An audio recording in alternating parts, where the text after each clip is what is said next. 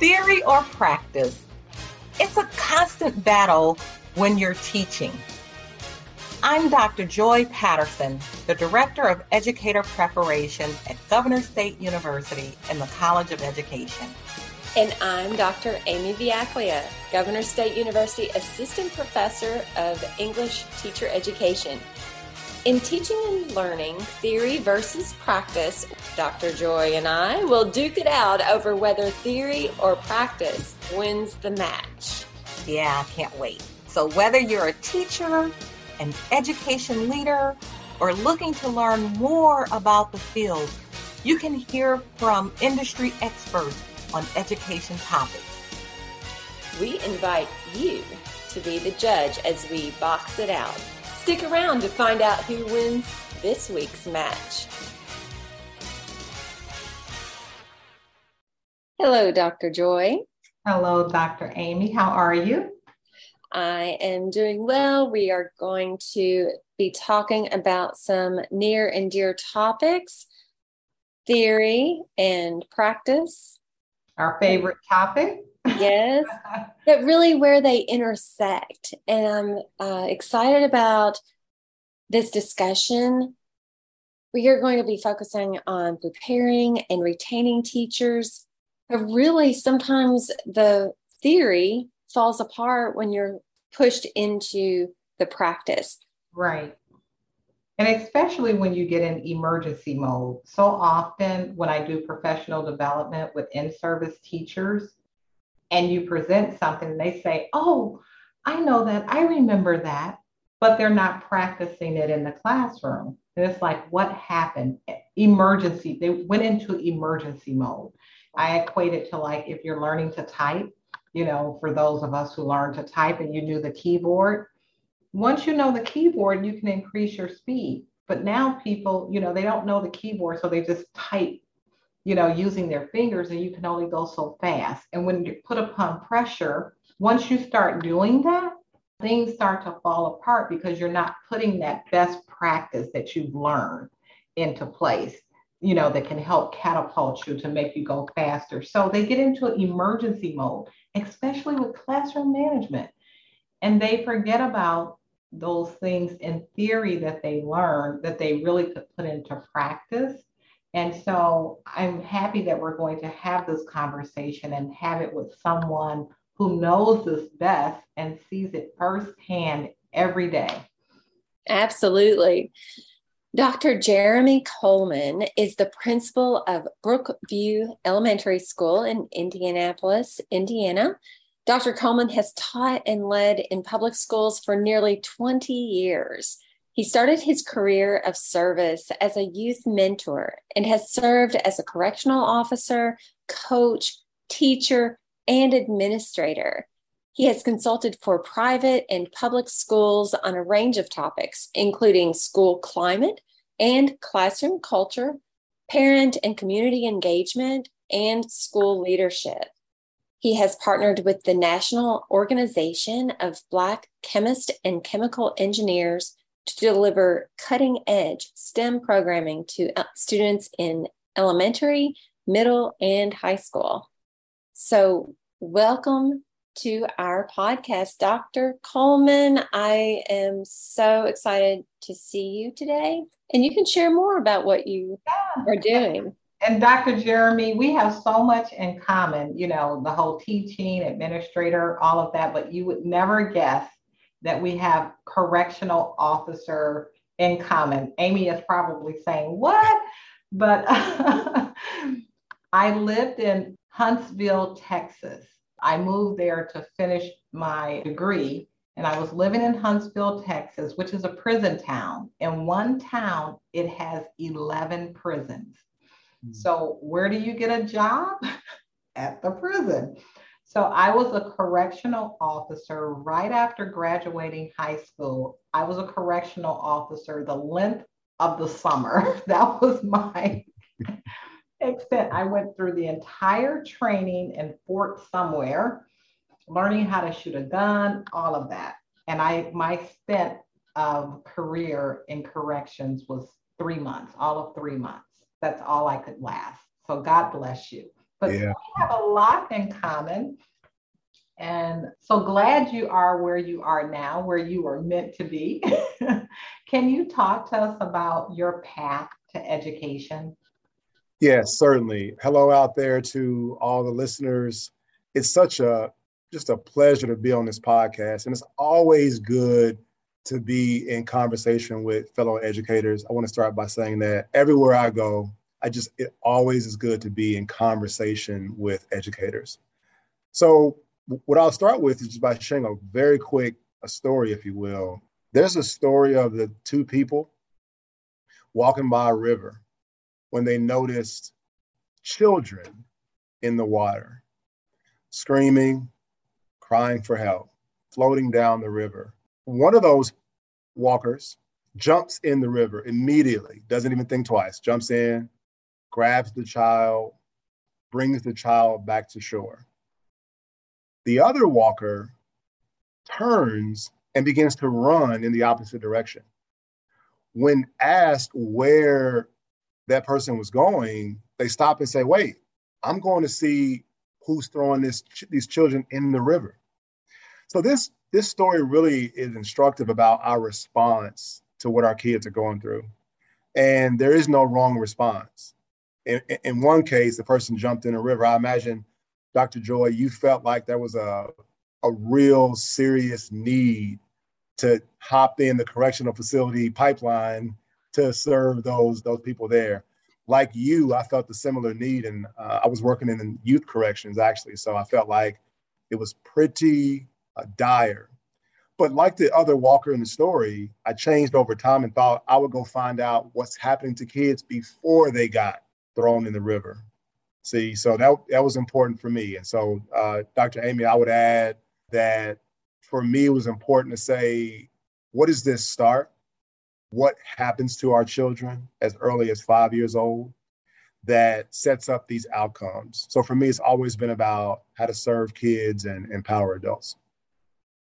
Well, that leads me into what I want to ask is Tell us a little about your school district and why you choose to serve where you serve. It's a great question. You know, every year when I train my staff, we always begin with the session and I pose two critical questions. I always ask, do you know who you teach? And do you know why you teach? So to answer your question, the why for me is very, very simple. It's it's it's personal. Three Coleman men, two felonies. Three Coleman men, two have felonies. I quote unquote made it out. Well, if you take those statistics and that percentage and you scale up, that's a horrible percentage. The the singular story of the one who made it is not good enough. So it's personal for me because I want to change outcomes for a large group of kids, not just be happy about the one or two who made it out. So my why is because I know there are kids who have tremendous potential who don't have that connection and don't have that caring adult to change their outcomes. And so the who is also important. Dr. Amy, you mentioned where I teach. Uh, I serve and I always have in, in predominantly uh, low wealth, uh, high poverty areas. And for me, it's important because I know these kids have potential. I know they have the ability. They just need that that that caring adult to help them unlock it. You know, we're dealing with a huge teacher shortage right now. And I know that you're feeling that too. Most schools are feeling that because we have less people that are coming into the field. And part of that, there's still great people that love the teaching field. But we're talking about individuals who are bright enough to do a lot of different things. So they have a lot of choices, you know? So what talk about your retention rate where you are. What are you doing to retain your teachers? And I have a two, this is a two part. So let's talk okay. about that. So the first part is retention. So you're right. You're 100% right. There there are many other careers that you could embark on that are better paying, better hours, less stress. But here's the word that I challenge anybody to match up for an education impact. Mm-hmm. You've got money, you've got the status, but do you have the impact? And I think every profession, for every field, it all comes back to education. We all go through the K 12 system. We so all, we we're all touched by education. Right, hands down. So the level of impact that we have is tremendous. And so I would say how we retain at, in my district and in my school, it's a multi-pronged approach. It's not just at the building level to answer your question. So you got to have a district that believes in quality compensation and not just the hourly rate or the salary, talking about the benefits package as well. That's important.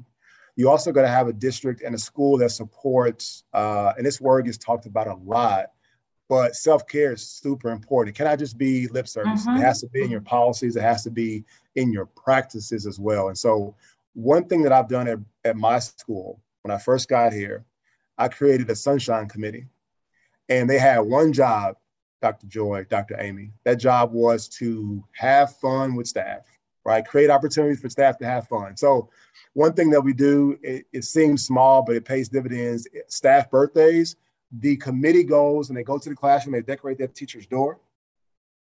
And when they walk in that morning and they see their door decorated, it's just an extra ounce of joy. Yeah, that atmosphere makes a big difference. Correct. And so that's kind of what we do. We focus on the teacher and we understand that, look, the book title is true. If you don't feed the teachers, they'll eat the kids. Absolutely. So, Absolutely. yeah, we know that. So we try to do things that are fun, collaborative, and then two, you know, this isn't necessarily what's going to make the paper, but I want to share something that, that my district does that I think makes a lot of sense. We've changed the way we do professional development. You know, it used to be that you go to a room and you sit and get for an hour each week, every week. What we've done is kind of redesigned our process and we let teachers choose their own path of development. And throughout the year, those teachers check in with their leaders and they talk about their plan but teachers have time to get developed in the way they want to be developed, be it, you know, podcasts, videos, other resources with other teachers, collaborative, individual, and the choice is theirs. And I believe that autonomy is going to pay dividends for us in the future because people are professionalized and they feel like they have uh, control and voice and choice in their careers. Two things that you said, because Amy and I were always collecting good tips on how to retain teachers. And we're putting something together so that we can share this because there's lots of great ideas. So, the two things that resonated with me, you said, have fun. You know, it's already a high pressure job. We know what teachers do. I think having fun goes a long, long way. You know, one of the things that I used to do with my teachers was about their attendance because attendance sometimes can be sketchy, especially on a Friday. And I would do breakfast any day that there was perfect attendance. And so they would all tell each other, you know, I'm due for some breakfast. You know, everybody make sure you come to work because I can make a run to Panera Bread and spend a hundred bucks, but it's going to cost me $150 for every sub that I have to get for that day. So I was saving money by feeding my teacher, literally feeding my teachers. I mean, because they love to be appreciated. They knew what the salary was when they took the job. So beyond that, they like to be appreciated. You can do fun things with them. The other thing point that you made was treating them as professionals. I mean, they've gone to school. They've really home, trying to hone their craft and for you to treat them like professionals, making sure that they have professional development, making sure that they have continuous growth, and you know, you just respecting them. As an educator, it goes a long way. So kudos to you for doing those things. I just want to make mention of that. So, so the second part of that question is about replacing teachers. And it's difficult. You know, when you're losing great teachers and you have to replace them, it costs money to replace mm-hmm. them. And now you have to bring them up to speed and just so many things. What is your process for replacing teachers? It's a great question. And I want to answer it by first just sharing a part of my philosophy. We know teachers come and go. You're typically going to lose talent because, in many cases, you'll have great teachers who move up and become instructional coaches or administrators. So you kind of expect to lose excellent teachers. But the philosophy is this what type of systems do you have in place to A, support new teachers? What kind of mentoring do you have? And what kind of school practices and protocols do you have that make the incoming staff feel welcome and feel up to speed? So, onboarding. I think that's where you start. You got to make sure that those systemic things are in place, and then you can deal with the new stuff. So, I lose teachers every year for various reasons. And when you hire new people, I don't always see this, Dr. Joy, as necessarily a bad thing because if you hire well, you're adding new talent to your team. You're adding diverse ideas, diverse experiences. And even when you hire a first year teacher, I think the level of optimism there is sometimes their greatest asset. They just don't know they haven't done it. So they bring just barrels and barrels of enthusiasm. So I don't always see it as a net loss, um, but I would say systems are super important. Onboarding, how you develop, how you onboard people becomes more important in the long run. If that answers your question. You know, when you were talking about that self chosen PD, that there is that price to pay that teachers will self select to develop talents that will move them into administration or other roles. But I think the benefits, like you said, can really outweigh those costs, even whenever you're trying to hire in new teachers. So let's talk about new teachers for a moment. What are you seeing with new teachers and what are they grappling with right now? first, I got to just express my absolute love of new teachers. I love first year teachers, okay? And it really goes back to I can remember vividly my first year in the classroom. I had so much fun. I mean, I was there till 7:30 at night, but I had a blast. I mean, to have my own classroom was so much fun. So, the first thing I'll say about new teachers, the number one thing without a doubt that they deal with is challenging behavior. Number one, because you cannot replicate that in pre-service. You cannot replicate the speed at which five-year-olds move. You cannot replicate the frenetic pace at which kids pepper you with questions, comments, and weird requests. They're six, they're seven, and they have beautiful imaginations and they let you have it all at once. So, how do you create that in pre-service? It's hard to do. So, for first year teachers, the first month, they're just adjusting to the pace, they're adjusting to the demands. And I know that I send, you know, weekly newsletters and emails and we have PDs, but I know they're not absorbing all that information. So what we do is we make sure we have spaced, not spaced practice, which is a great teaching technique, but like spaced touch points. You know, you want to make sure you have that August meeting, but you want to make sure you come back and have that September meeting when they can breathe and then by October, Dr. Amy, I can tell with by the look in their eye that they can hear what I'm saying. In August, they're just nodding. And they're nodding because, man, they're tired. They're giving it their all, but I know they're not absorbing it. So we just make sure to have space touch points to make sure the repetition sinks in.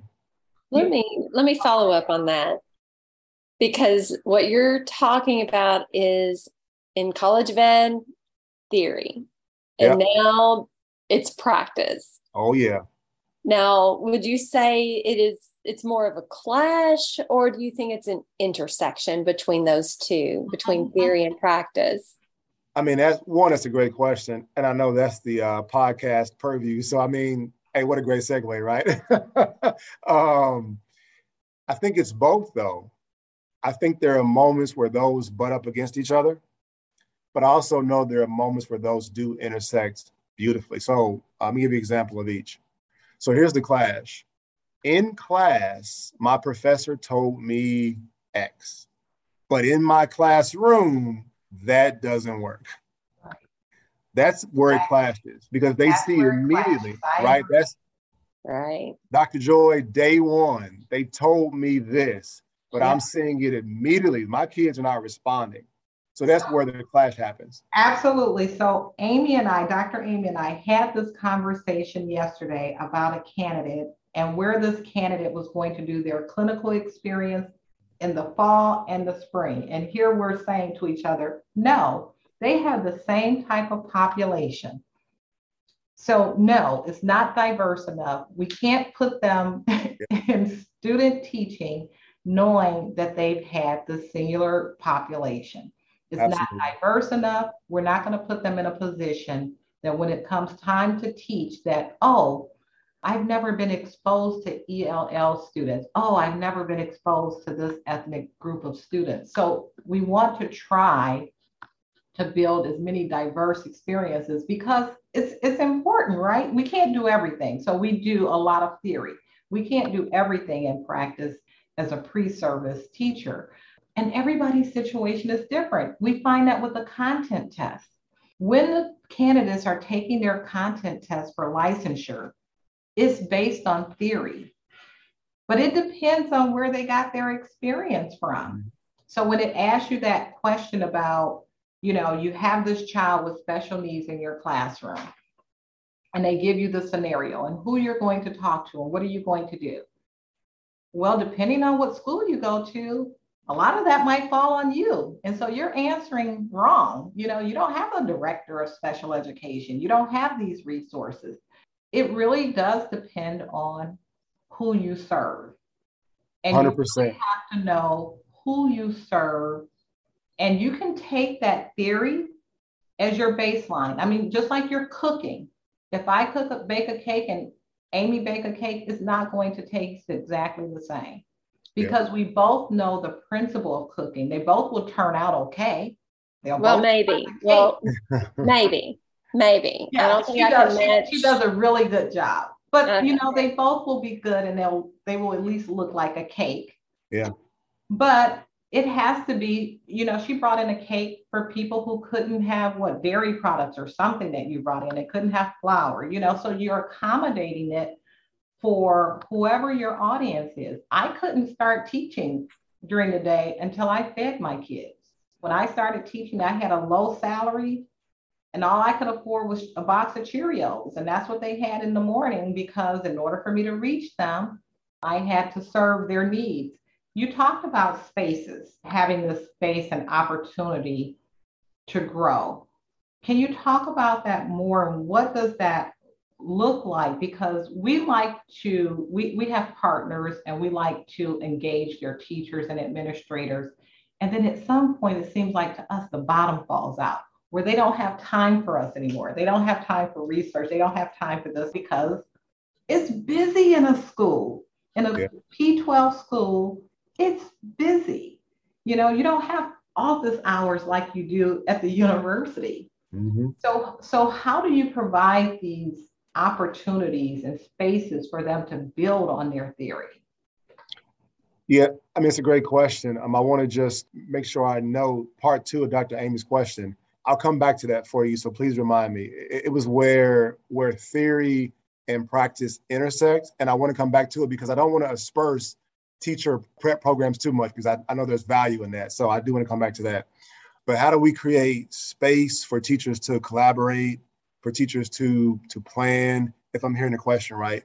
So the teacher prep has been seriously infringed on. I mean for my teachers and you work a six and a half hour day and you get a 40 minute prep but we know that that's not enough to do all that you have to do. So i would say the way we really empower people to get developed or to continue development is we provide it in various ways and platforms because it isn't just the idea that you have to come sit in the room and hear me talk to be developed.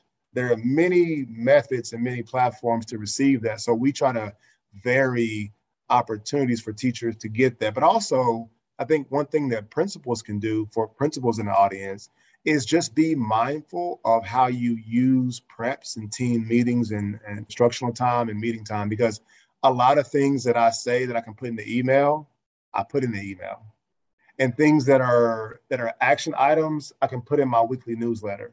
So I do that to to protect uh, the time that we have together, and I want to save that just for development.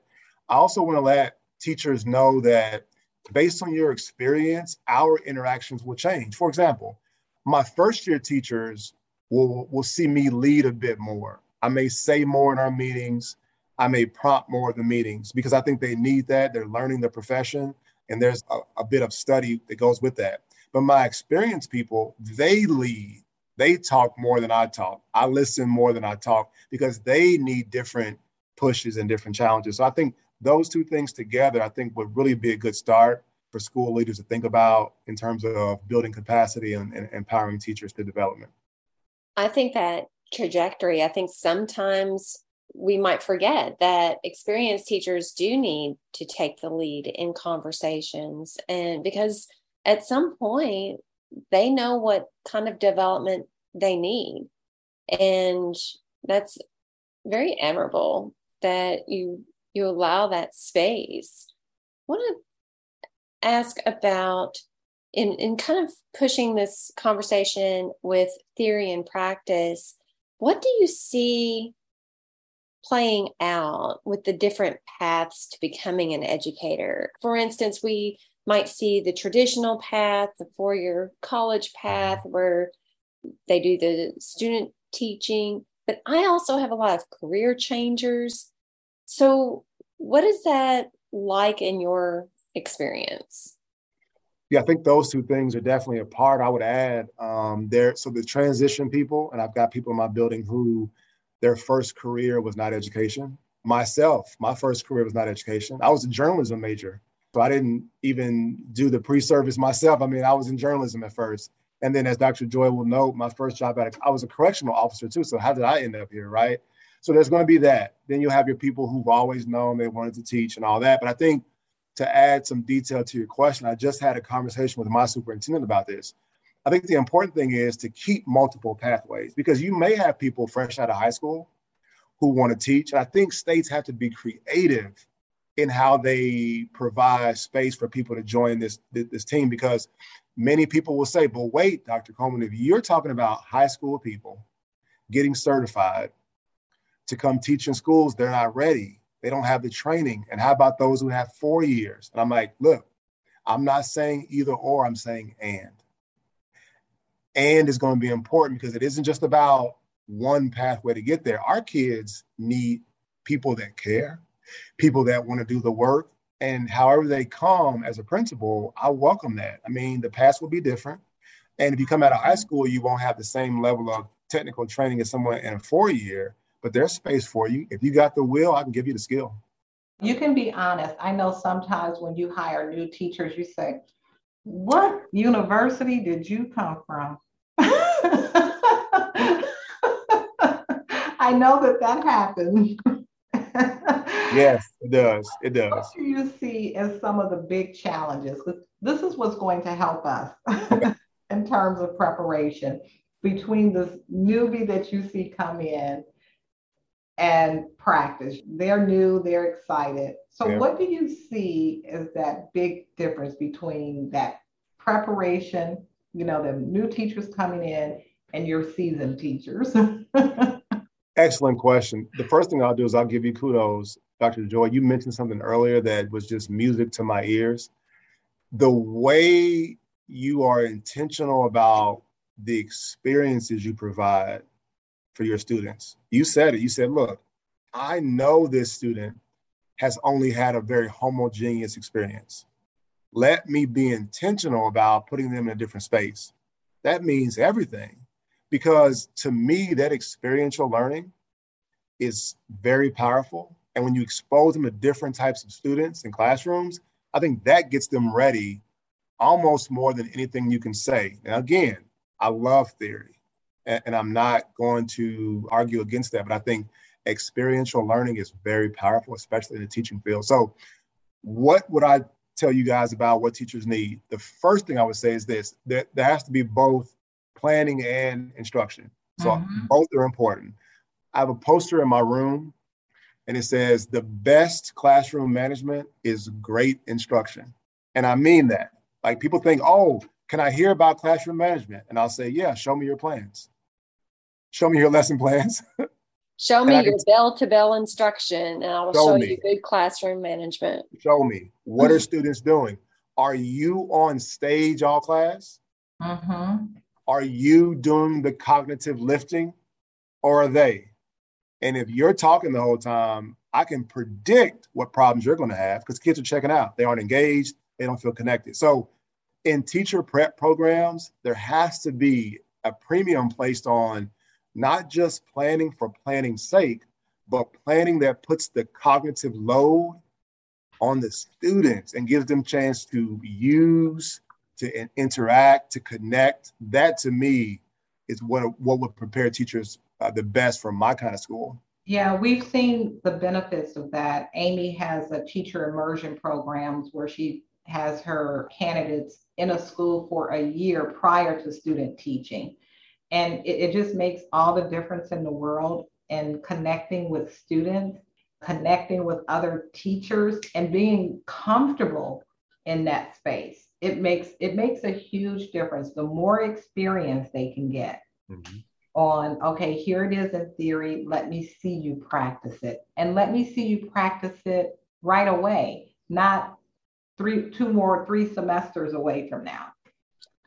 And you said something else that cognitive load, and sometimes that can be extremely heavy, like actual weight. I have a colleague who asks her candidates now which which should be more worn out at the end of the day? The teacher who is like barely able to drag to the car at the end of the day or the or the child who's just bouncing down the most, halls and most just like definitely. it, when i started teaching amy i couldn't believe that i got paid for this. I needed the money but i was like i can't believe i get paid for this because i made them work. It was fun for me and it was a lot it was fun and work for them. I made them work.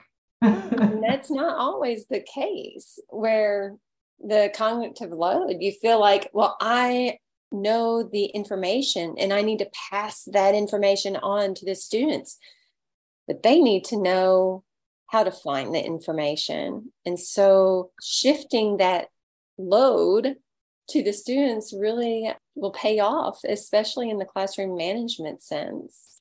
Yep, you know, I, I like add to decorating. That. So if we're doing perimeter area, all of that, by the time they finish, they will have helped me dec- budget and decorate my house. and that to me is the best teaching, right? If I could add to what you were saying, Dr. Amy, look, not not not only is it necessary, but it's critical. So I would add the word critical. If your students are not doing the work, then we have a problem. Here's kind of how I say it it ties to teacher burnout, it ties to teacher retention. Some people mistake what happens in the classroom for this isn't the career for me. And I think that's the mistake. It isn't that this isn't a career for me, it's that you're you you have to change your approach. You're worn out, as you guys said. Who should be more tired? Teachers who are new to the field, they think they should leave worn out, and it's not true. You need to put the ball in the hands of your students and let them here's how I tell my new teachers. So we started school this year in July, and I had uh, pre a meeting with my teachers before school started. And I said, here's the best way I can explain it to you. Imagine you were the coach on a basketball team, and your players were there for practice in the gym. And I said, what is the best way to teach them how to shoot? A, let them watch you take shots for an hour, or B, put the ball in their hand. And I mean, it's so simple. It's fun to and they laugh, but I'm like, you laugh, but when I it come to your is, classrooms, it is simple. But here's the truth: they need both, right?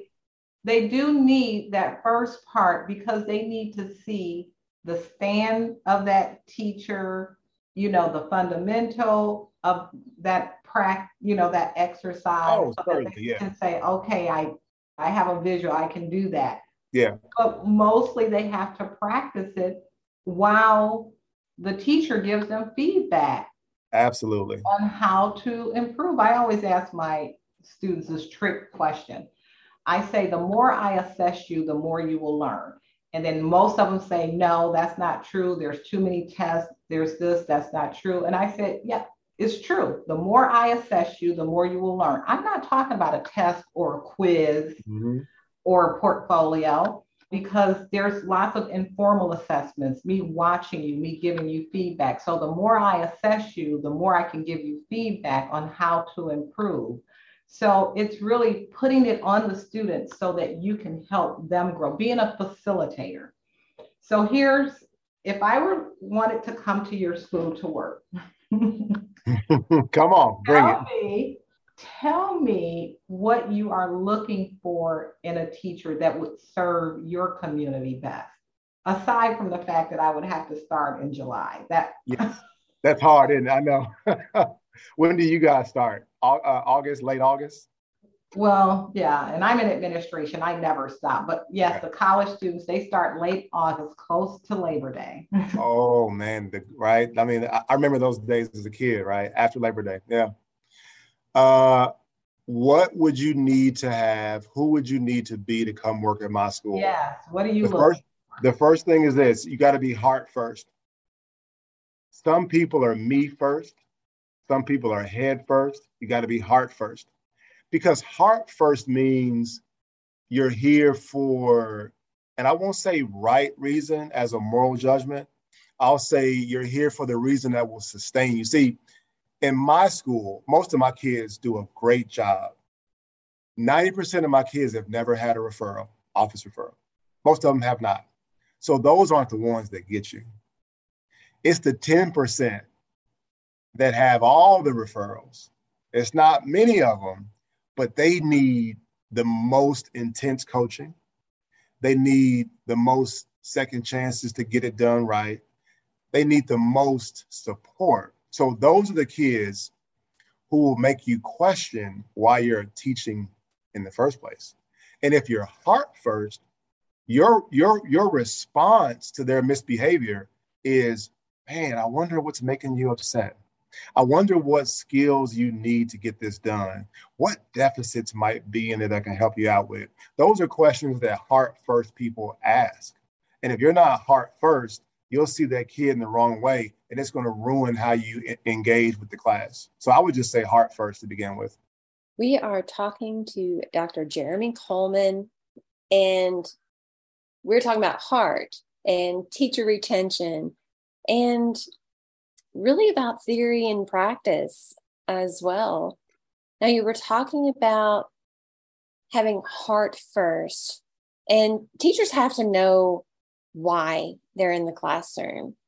And it has to be a pretty strong why, I would say. I was just leading an orientation with student teachers last week, and I asked them to write down their why. But wouldn't you say that whys the reason why someone is in the field can vary in the strength?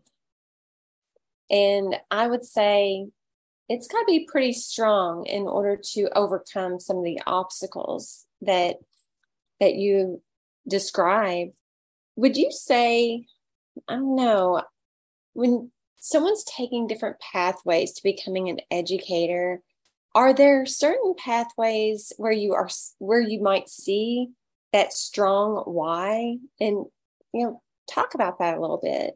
100% yeah. I mean i think and i'm not biased because this was my pathway but i think the first people that come to mind are the transition folks. The folks who who who came to to education from a different career.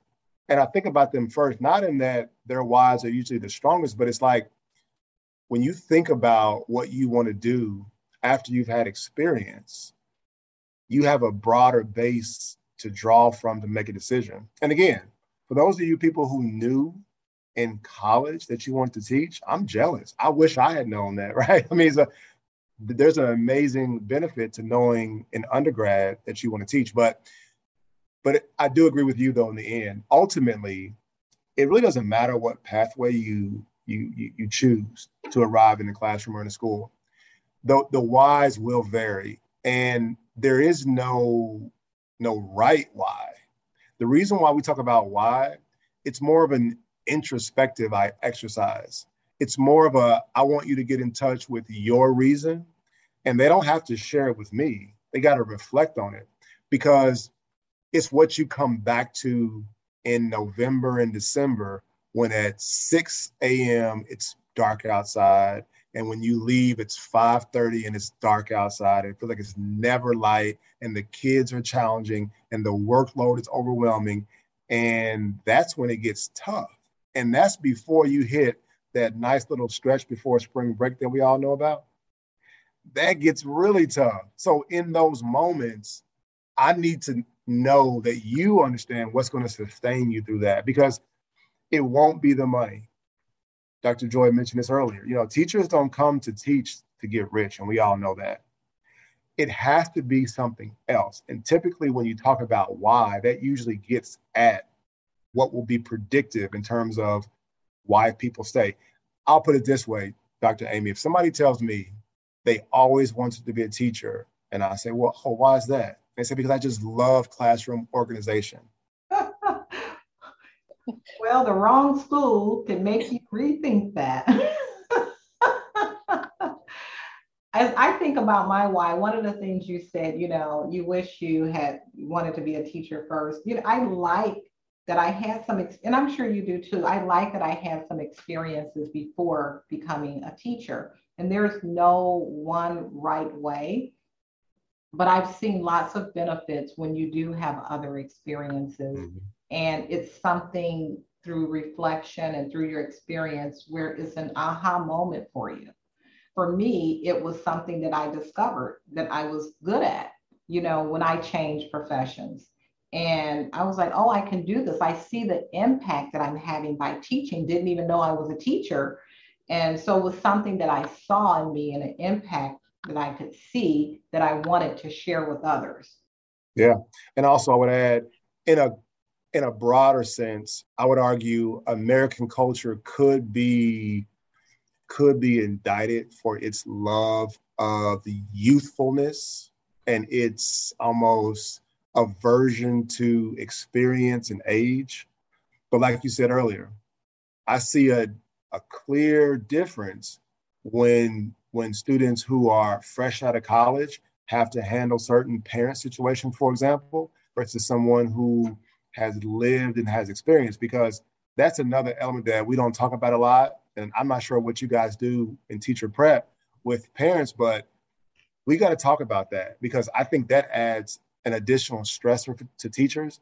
And the reason I know that is my parents, they they tend to be engaged in a particular way. And it may come off as abrasive or confrontational. And I got teachers who are just not prepared for that level of interaction. And so what usually happens is, you know, wires get crossed, miscommunication happens, and now the parent ends up being more offended than when they started.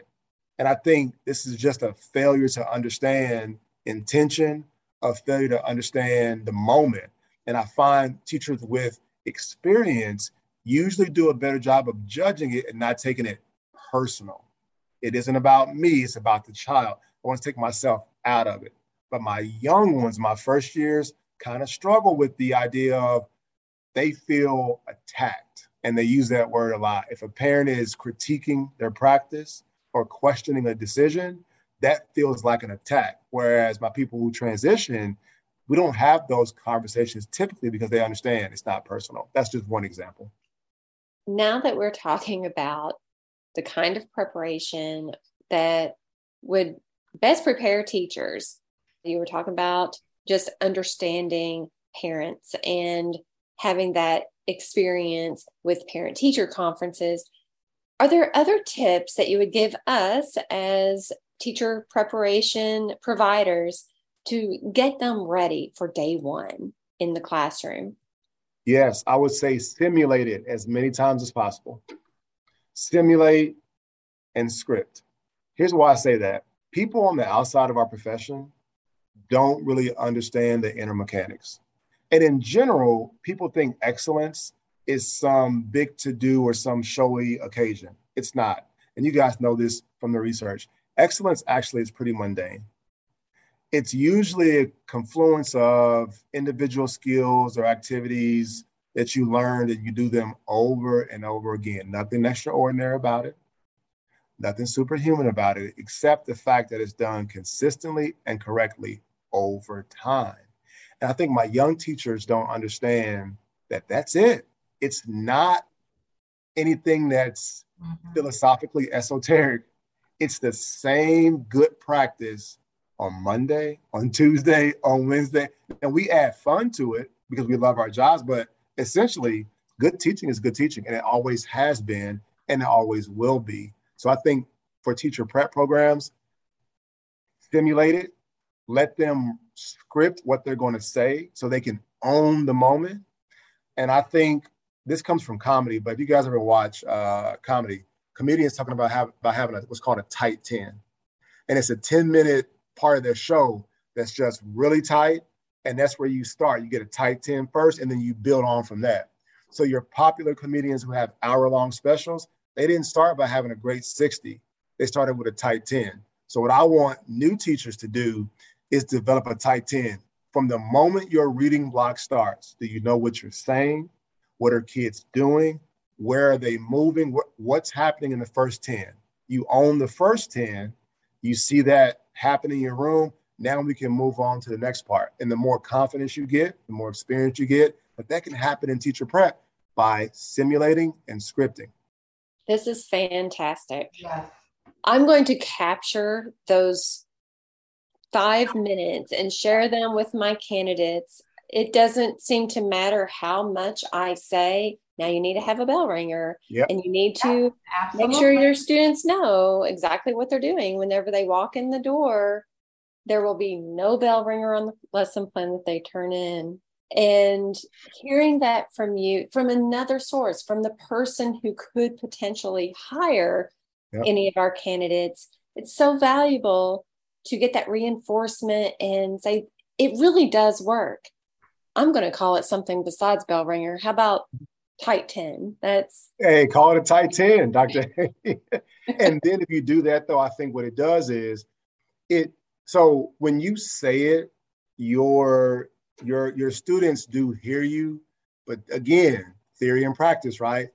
They don't think it translates, and it absolutely does. So when you make them script, it forces them to really interact with every second of their instruction. They're thinking about it, oh, I'll just walk into a room, this will happen. And they take for granted that kids are not static, they are dynamic, especially in elementary. And th- sometimes they're not passive participants, they're active. And if you don't have a tight 10, they're going to run your classroom. Absolutely. Yes, this is fantastic. Before we close today, I want to ask are there any other insights that you can provide for about teacher retention, teacher preparation, to share with our listeners today. And to share with us so that we can implement it in our Oh yeah. I mean, I think for me, you know, I wear glasses, I wear prescription lenses that I have since high school. And I think about how I see the world when I don't have my glasses on and how it's not clear and it's kind of fuzzy and it doesn't give me the best information. But when I put on the right lens, I'm able to see things as they are and see things in a way that will help me interact with the world. And I think it's no different with teacher philosophy. This doesn't really come out a lot, so I'm glad you guys asked this. We have to really investigate what our teachers think about students. And I don't mean strictly from a diversity, equity, inclusion lens. Not it, it's that, but it's more. Here's what I mean. When students have deficits or when students misbehave, what story do you tell about that child? And this is so important. I see this every day. If you think kids are out to get you, it's going to ruin your year. It's going to ruin your relationship with that child. If you don't understand this, you're going to be in trouble. The student is not giving you a hard time, they're having a hard time. And once you know that, wow. now it makes you, oh, wait, yeah. they're having a hard time. Let me help. Yes. As opposed to let me punish, let me call home, let it can't be about punishment. It has to, and so I'll, I'll plug Alfie Kohn. He had a book out years ago called Punished by Rewards. Mm-hmm. Great book, talks about how punishment doesn't work. Now, he also argues that rewards are, you know, also two sides of the same token. But anyway, Alfie Kohn talks about that. I also want to talk about Ross Greene. He has a book out called Lost at School. If you haven't read that, it's a great resource. So he talks about how you how you really orient yourself to what kids are doing in skill deficits, but it's a great book. So the big thing, ladies, I would just say we have to investigate what your teachers think about student misbehavior. You know, there was a study that came out years ago, video evidence. They brought in teachers and they used eye tracking cameras. And so they put eye tracking cameras on each of the teachers and they had them watch a video. I believe they were five year uh, five year olds in a room. Now, what the researchers knew that the participants didn't know was that all the kids in the room were behaving the exact same way. Low level, some movement here and there, nothing big, right? Nothing that you would consider maladaptive. So the, the task of the participants was this. They said, I want you to look at these kids and I want you to mark down every instance of misbehavior. And so the results are just staggering, wow. but it illustrates. So what happened was with eye tracking technology, the overwhelming pattern was people were looking at the African American students and they were ascribing negative behavior that wasn't even there. And that's how we get so many African American students in special education programs. And in detention and 100%. suspensions. 100%. Yes. So that research just really is cautionary in that. What, and, and, and if I could ask those researchers, what if I could talk to the participants, what story did you have in your mind about these kids? What informs your decision to say, let me just look here first and not look somewhere else? Let me focus on the Black child because I think they're going to misbehave. And when they do something small, I make it bigger. See, all these things are super important. So in my school, predominantly low wealth, urban, po- high poverty, a lot of my kids are black and brown. So if you don't have the right story about my kids, you're going to struggle. And I wonder too if if that research had been posed in a positive way, look for engaged behavior mm-hmm. rather than mm-hmm. that negative attribution. What would have been marked on the paper? What oh, would that? Right, right. Yeah, so I, I think that that's a great activity and a really good reflective practice for teachers. You have been a great philosopher today. Thank you. this has been a wonderful, engaging conversation. It's it's helped me. We talked to someone. We talked about being one percent better. We talked to someone about how do we always get one percent better, which we're striving to do. You've definitely helped me get one percent better today. It's been my pleasure. Thank you for having me on. And again, I'm just honored to join this podcast. When you first told me the title, you had me at the title, ladies. Just a wonderful platform. And it really was a pleasure to be here. Thank you so much. You, you have a great rest of your day, and I look forward to more conversations. Likewise.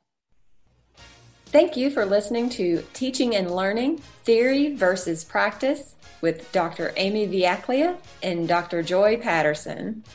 We hope that you have been inspired by this conversation and will join us again as we talk about trends in education and perspectives on teaching.